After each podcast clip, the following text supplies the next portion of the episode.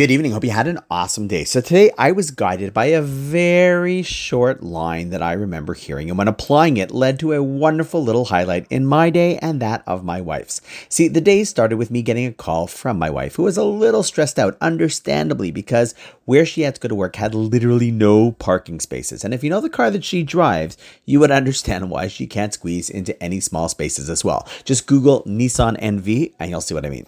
Anyhow, I talked her down, we laughed, said it was all meant to be, and she went on her day.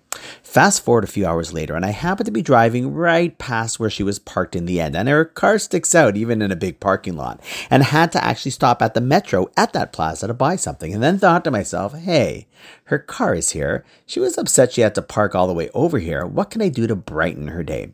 Walked over to the counter where they sell flowers and balloons, bought a heart shaped balloon with a nice little message, walked out to the parking lot, tucked it firmly under the windshield wiper at about 1 p.m.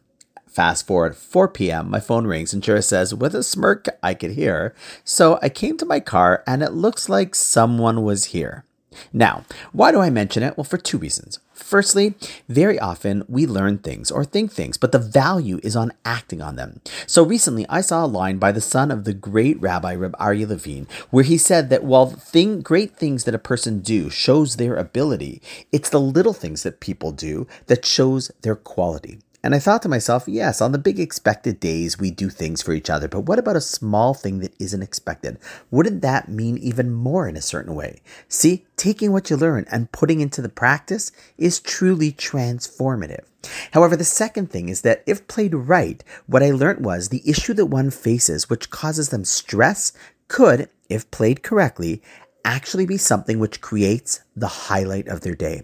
Now, instead of Shira remembering the day that she couldn't find a spot and had to walk far and think of that frustrating day, her memory will now be one of, wow, I remember the time that I had to park far only to have my husband leave a surprise balloon for me. A negative feeling and day turned into a positive memory. Two ideas for us to keep in mind.